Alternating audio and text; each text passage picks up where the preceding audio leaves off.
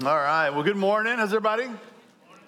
Good. I'm excited about 9 and 10:30, right? There we go.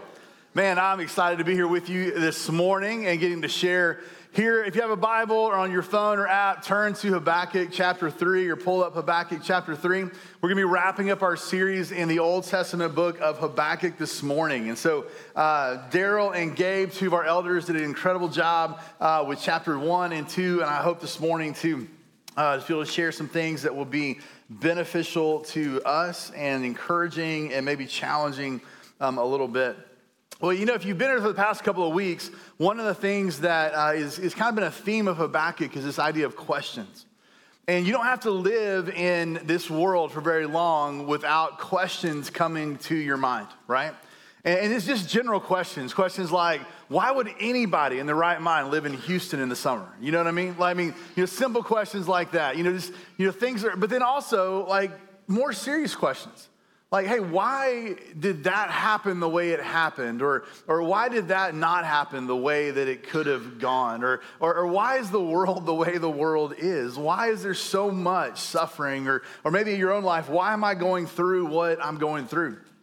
And whether you're a follower of Jesus or not today, the, the reality is, is we come to points in life where those types of questions just become our reality. And, and what happens in those moments is, if you are a follower of Jesus, is oftentimes you begin to take what you know about God, what you've been taught about God, and you, you line those up with what's happening around you. And there are times where, if we're honest, that, that doesn't always seem to line up correctly. That there are times when there are just things in life that don't seem to make sense. It just doesn't seem to, to, to really make sense why God did this or why God didn't do that. And if you ever feel alone in those moments, you don't have to be alone because we all struggle with that. We're either struggling with it now, we've struggled with it in the past, or there will come a time in our life where we begin to ask questions like that. And I know it's not unique to me, it's not unique to you, it's, it's really something that's universal to all of us. And, and it's not even in today's society that's only unique. We've been looking at, at a man named Habakkuk who was asking some of those same questions in his context. You know, why was God doing what God was doing? Or really specifically, why was God not doing what Habakkuk thought God should be doing. And so, just kind of catch you up, Habakkuk was a prophet in the nation of Judah. So, the people of God in Judah were living in open rebellion against God. And Habakkuk, one who was trying to live for God, looked at that and said, Okay, God, your people are making a mockery of you and your ways. Why are you letting them do that? Why is there hardship for those who are pursuing after you? Why does it seem like there's no consequence for those who are just doing whatever they want to do? And so he takes his complaint to God, and he does really complain. He complains to God and says, God, how long are you going to let this go? And God responds with an answer. God's answer is that, that I'm not going to let it go forever. I'm actually going to bring Babylon, this even more pagan nation, to come and be the hands and feet of my judgment against my people. To which Habakkuk goes, Well, hold on a minute. That's not what I wanted to have happen. You know, that doesn't make sense. Like, that's your answer, but that's, that's not the answer I was expecting. And so he then begins to ask God again. And, and as we come to chapter two, you know, what we, at the end of chapter two, we realized was he, he came to this point where he was like, I, I need to wait on God and choose to trust. And so what's interesting, though, in chapter three is you, you have really a song. So you have these two first chapters that are more narrative in nature, and then you get to basically a poem in chapter 3. But what that poem illustrates is it illustrates where Habakkuk has gone from complaints to confidence, from questions to trust. And what I want to look at this morning is how did he get there? What was it that took Habakkuk from questioning God and complaining to God to, as we're going to read here in a minute, coming to a point of saying, I will rejoice, even though none of the situation had changed? But something had changed inside his heart. And here's my hope is that as, as we look at Habakkuk's life, we can look at that and go, okay, well, if that's how God worked in his life, maybe that's how God wants to work in my life when I face the same types of questions and situations. So if you'll stand with me, we're going to read Habakkuk chapter 3. We're going to read verses 17 through 19. So we're going to go to the end of the chapter and then go back to the beginning and work our way back to the end. Um, and it may seem like, why are we doing that? But hopefully it'll make sense. Because I want to show you where Habakkuk ends and then go back and look at why he got and how he got to that place. Habakkuk chapter 3, verse 17 through 19 says, Though the fig tree should not blossom, nor fruit be on the vine, the produce of the olive fail, and the fields yield no food, the flock be cut off from the fold, and there be no herd in the stalls, yet I will rejoice in the Lord. I will take joy in the God of my salvation. God the Lord is my strength. He makes my feet like the deer's. He makes me tread on my high places. You have seen. So Habakkuk begins in chapter one saying, How long, Lord? What are you doing? Why are you doing this the way you're doing it? Why don't I understand? To the very end of Habakkuk, where he says basically this that I will take joy in the circumstances. And what's interesting is, as I kind of said before, the circumstances really hadn't changed. The people of Judah were still rebellious. God was still going to send Babylon as the, the, the, the, means of his judgment, but something changed within Habakkuk that I think we can learn from today. And so let's walk through chapter three quickly this morning and just pull out a couple things that I think would be really beneficial to me and to you in these moments. So, like I said, Habakkuk chapter three is a song. So it's a singing response, a, a poet, poetic response to God based on what God has done in his life through this time. So look at Habakkuk chapter 3, verse 1. We believe it's a song because it says this a prayer or psalm of Habakkuk the prophet according, according to Shigionoth. Now you're like, okay, well, who's Shigionoth? Like, what is Shigionoth? Well, the best we can understand, even if that's how you pronounce it, is that it's a musical notation. So it's like, here's the tune this prayer goes to. So what that shares with us is this, is that in, in the early church or in really Judaism at this time, that this became part of what the church and the people of God would, would, gather together and recite in, in, re, in reminding themselves of the lessons that Habakkuk learned. And so he, he begins with this idea, and Habakkuk gives a request to God. So, where he asked a question, now he's asking something of God again. Look at verse 2. He says, Oh Lord, I have heard the report of you and your work. Oh Lord, do I fear? In the midst of the years, eh, revive it. In the midst of the years, make it known. In wrath, remember mercy. So he begins with a, a, a request of God. He says, God, listen, I, I know who you are. In essence, I've heard about the things that you have done. What I'm asking you in this situation is to be the same God you have always been and to choose to do and act in the same way you've always done things and acted. It's, it's like this it's Habakkuk in the midst of uncertainty, in the midst of the things he, he doesn't know, goes back to what he does know. I can tell you so many times in my life that idea has been, has been helpful. Where when I faced a situation or I faced a reality where I had more questions than answers, and I honestly just didn't know. I didn't know why God was doing what he was doing. I didn't know why things were the way that they were. In those moments where I didn't know, what was helpful to me was to go back to what I did know, to go back to what I could know. And Habakkuk's name actually means this is one who clings to or one who embraces. His name is basically what he's doing here. In the midst of still uncertainty, questions, you know, a lack of clarity how it's all going to go, Habakkuk says, okay, I can't worry about that. What I've got to worry about and what I can focus on is to go back to what I know about who God is and how God has worked. And so he begins to do that. And throughout the rest of the chapter, we see he begins to recount different ways that God has worked in the people's lives in the past. He begins to recount the, the, the nature of God and who God has been all along.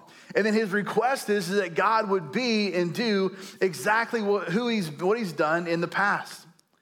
And so he moves from this place of, of questions to trust, this place of, uh, of confusion to, to confidence. And, and, and he finds himself here saying, okay, I, I still don't know exactly how, how all this is going to work out.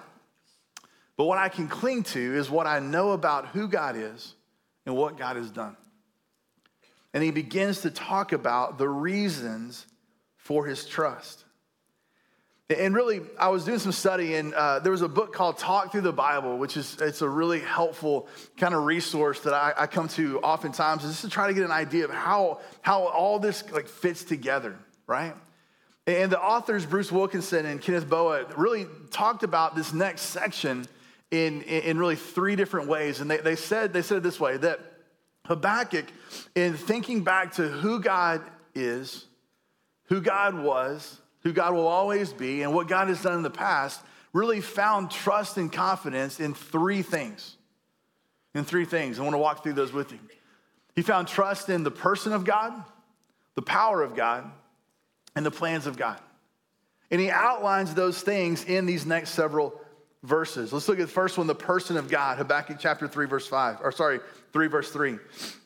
He says, God came from Teman and the Holy One from Mount Paran. His splendor covered the heavens, and the earth was full of his praise. His brightness was like the light, rays flashed from his hand, and there he veiled his power. Before him went pestilence, and plague followed at his heels. Now you read that and you're like, okay, that's like, I don't, I'm, what, what is he saying? Well, remember, he's speaking poetically, he's speaking artistically. He's not, you know, thinking in the ways of, okay, let me just walk through five bullet points of who God is and his character. Right? And all the engineers in the room are like, well, why not? Because that would make a lot of sense, right? I agree. He, but he, he does it in more of a poetic way. And so here's kind of what he's saying about God. He's painting a picture with imagery uh, of, of the, the character and the nature of who God is and how God has revealed himself to the Israelite people and the Hebrew people all throughout history. And so he begins really, really with this idea of, uh, of this kind of manifestation of God, going back to like Mount Sinai, where God revealed himself physically. It's this idea called a theophany, where there's an appearance or a manifestation in a physical way of the character and nature of God. And, and the whole point of it is this, is, is really he wants to show that, that God is unlike any other. That God is majestic, that his character and his nature is perfect. And so, in the confusion of the day, he looks back to the person of God. And he looks at how God has revealed himself. And throughout this, this chapter, what we see is he, he keeps going back to this imagery and, uh, and, and, these times of God's deliverance through the, the book of Exodus and, and Deuteronomy, and how he, God took the people from slavery in Egypt and walked them through the wilderness and brought them into the promised land, and, and all the ways that God revealed himself to them, and the nature of God was revealed throughout all these times. And so the readers would have grabbed some of this imagery maybe a little easier than we have, or we can, but, but here's some of the things he's, he's really looking at.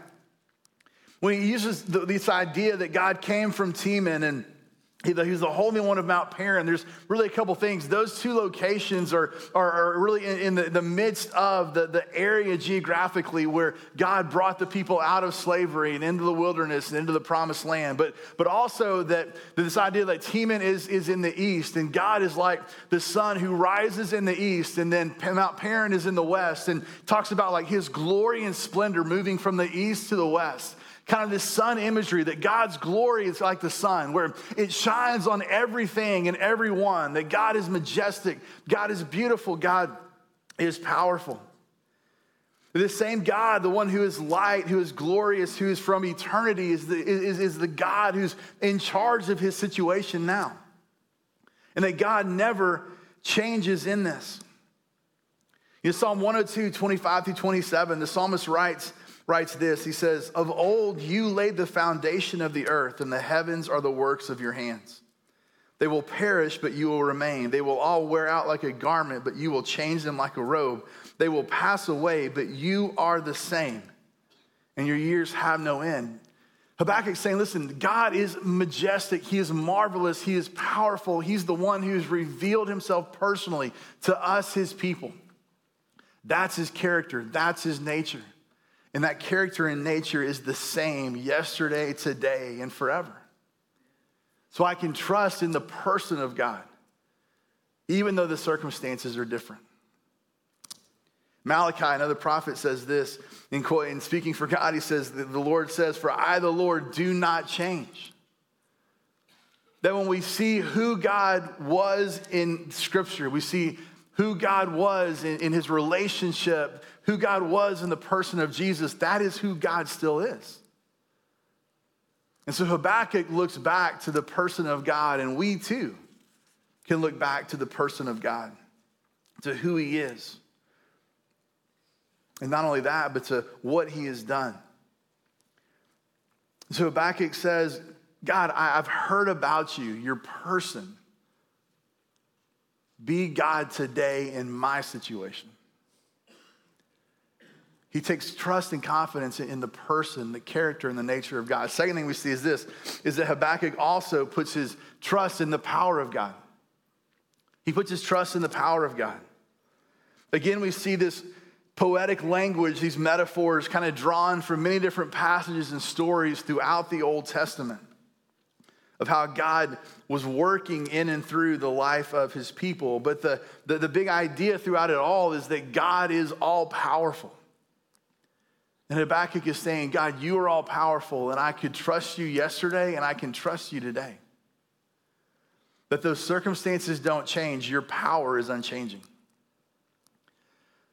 As you walk through, you know, he, he kind of poetically shares some very specific ways that God has expressed his power. One is we see that God has power over the natural world, over creation itself. Look at verse 8 through 12. He says, Was your wrath against the rivers, O Lord? Was your anger against the rivers of your indignation against the sea when you rode on your horses of your chariot of salvation? Some of you guys are like, man, I just speak English, right? What is he saying? He's saying that, that, that basically, listen, that, that God's power is even power over creation. It's over the sea, it's over the rivers. He goes on to talk about it. He says, You strip the sheath from your bow, calling for many arrows. You split the earth with rivers, going back to the actual creation. The mountains saw you and writhed. The raging waters swept on. The deep gave forth its voice. It lifted its hands on high. Kind of, kind of, you know, psalm, psalmist type language of the heavens declaring the glory of God, the, the power of God being seen throughout creation. Verse 11, he says, The sun and the moon stood still in their place at the light of your arrows as they sped, at the flash of your glittering spear.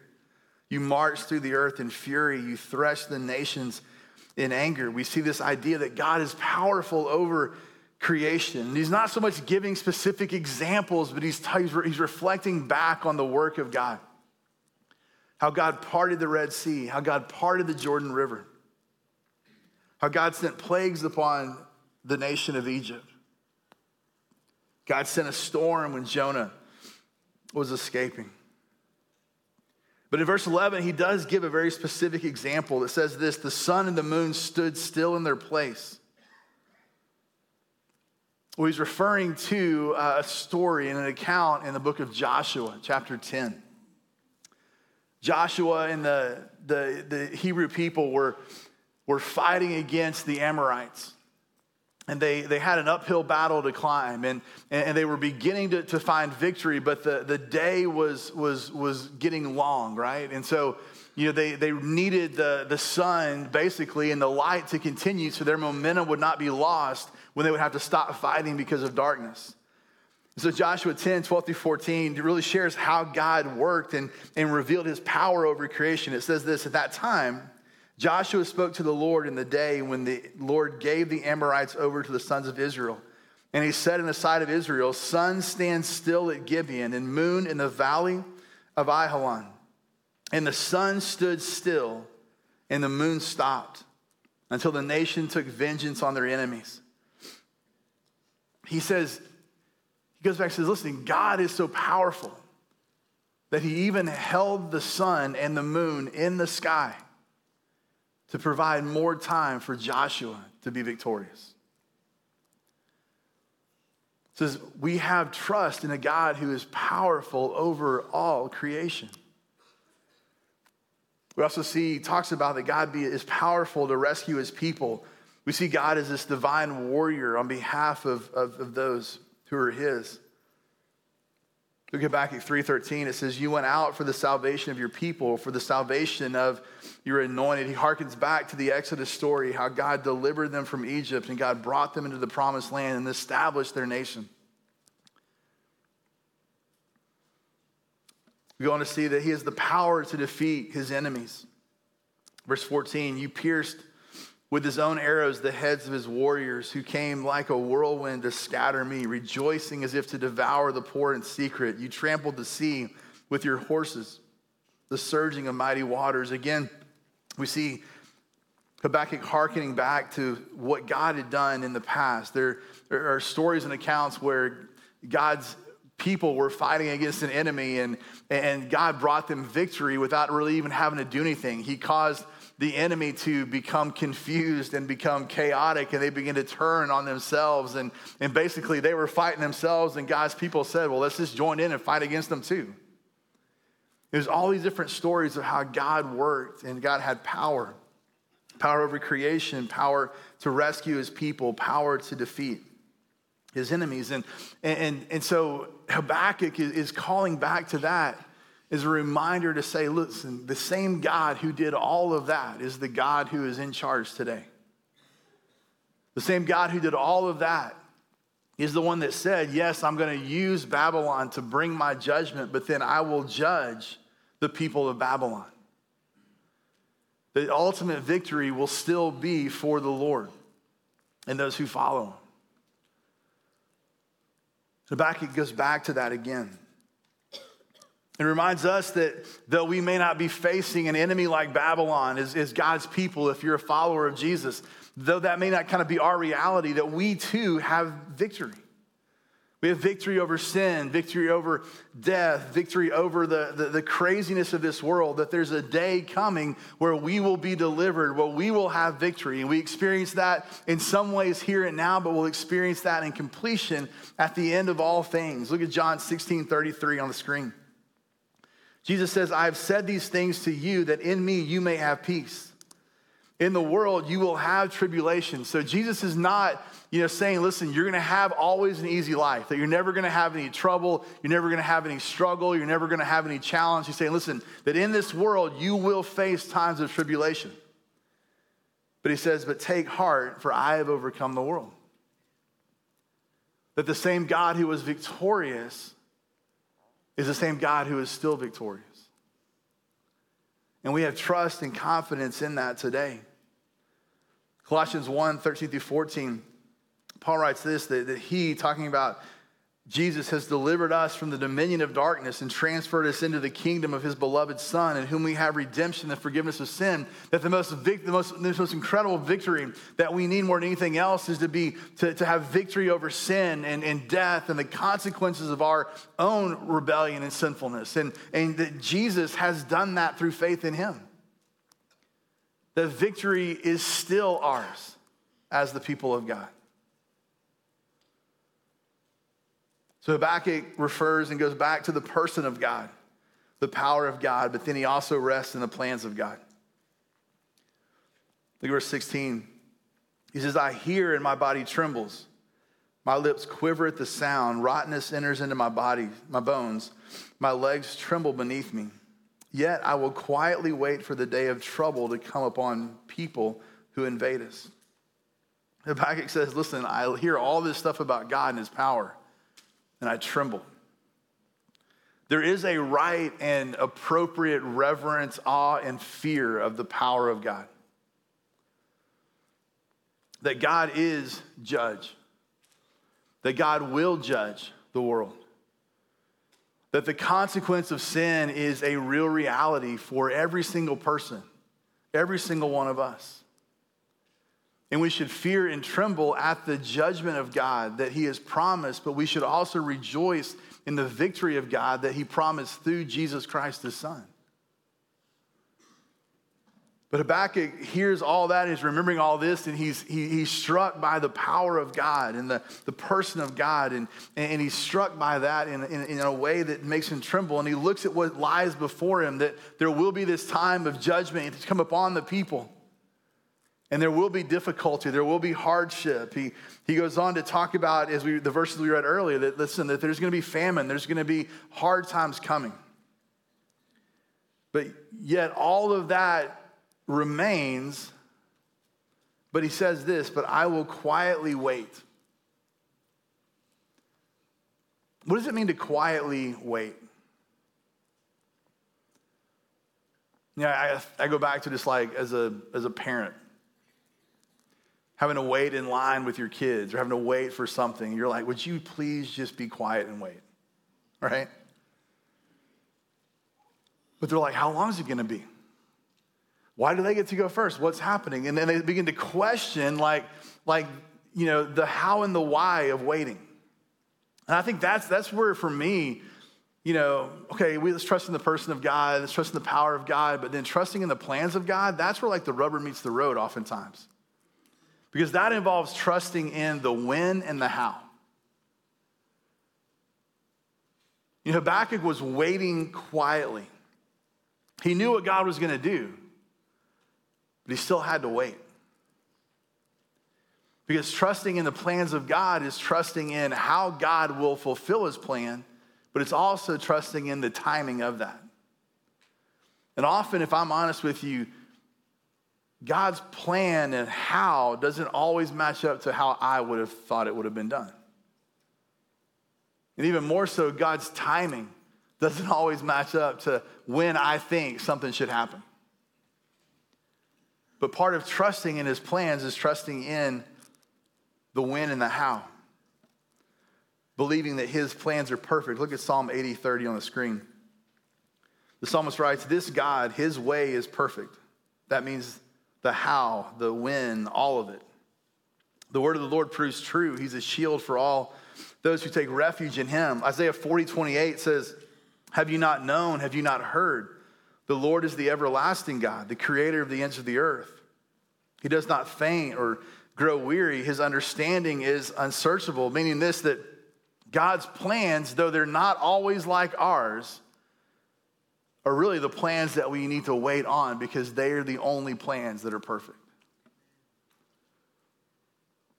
And Habakkuk says, I will quietly wait. You know, a verse that's come up a lot in just conversation and in my life personally is Proverbs 3, 5, and 6 says, Trust in the Lord with all your heart.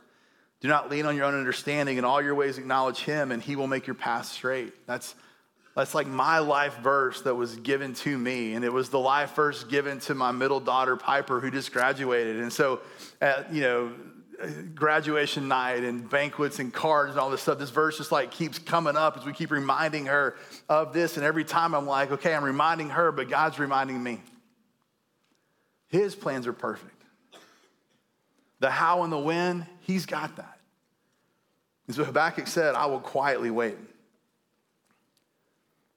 So Habakkuk requests of God, God, listen, I, I remember you. I remember the person of who you are. I remember the power that you have. I remember that your plans are perfect. And so do all of those things in this situation as only you can.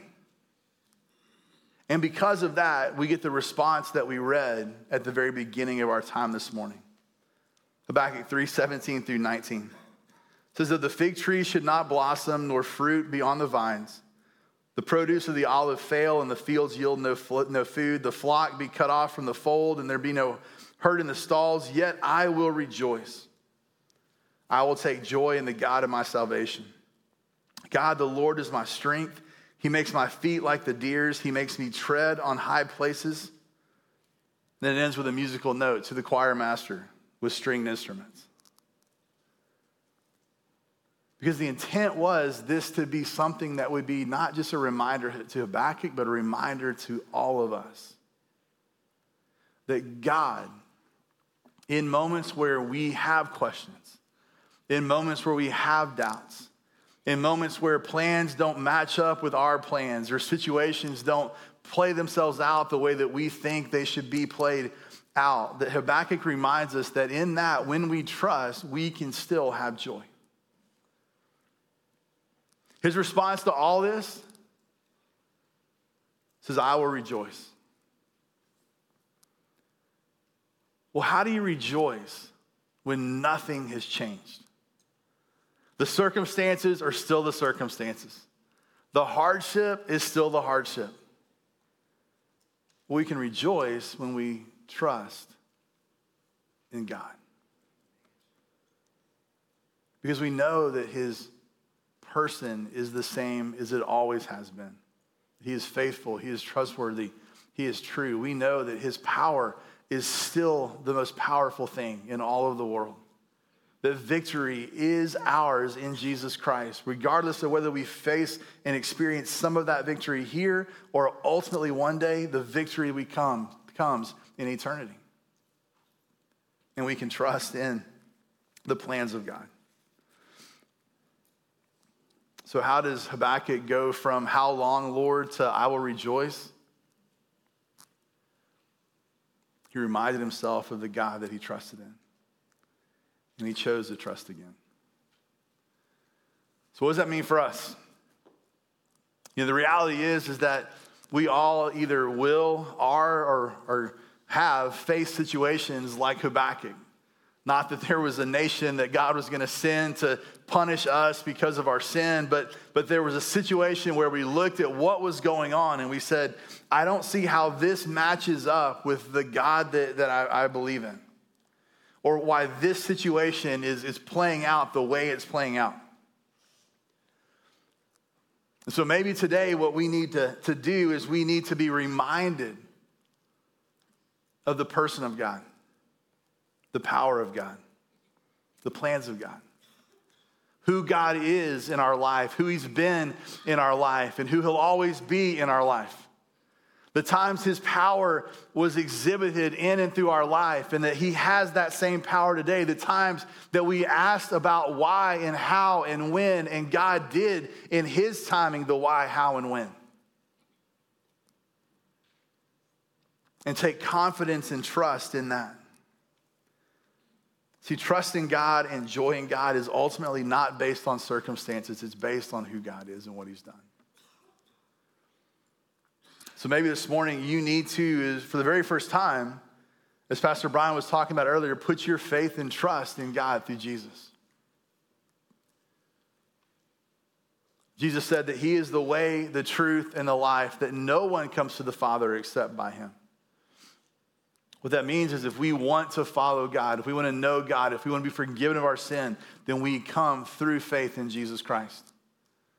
That we confess with our mouth that Jesus is Lord. We believe in our heart that God raised him from the dead. And the Bible says if we do that, we will be saved. And it may mean that you need to come and just pray before God because you need him to remind you of who he is and what he's done. It could be that you need to commit to reading His Word on a regular basis because this is how often we are reminded of who God is and what He has done. Or maybe this morning you just need to bring a request to God. Saying, God, I don't know how you're going to do it, I don't know when you're going to do it, but will you be God in this situation as you've always been? You know, Daryl reminded us on week one that God's okay with our questions. He's okay with our complaints. Gabe reminded us last week that, that God's okay with our questions, but we need to ask ourselves the question, are we ready to listen to the answer? And we're reminded today that we can have faith and hope and joy in difficult circumstances because of a God we can trust in. Let's pray together. Father, we thank you for your word for Habakkuk. We thank you for this song of just reminding of challenge and encouragement. And God, I pray today that as we just respond in these next moments together, that you would help us respond however, God, we need to, God, based on our, our circumstances. Could be, God, that we need to put our faith and trust in your son Jesus for the very first time. That that is where we find joy. That is where we ultimately find fulfillment and hope, is, is in his promise. Could be we need to come to you and pray. Could be, God, we need to just ask you to reveal yourself to us in a new and fresh way. And it could be, God, we just need to bring a request to you, a specific thing happening that we just say, God, would you work in the only the way that you can? And God, in that, would you give us joy? So, God, we give this time to you. We ask that you just move and work as you see fit. It's in Jesus' name. Amen.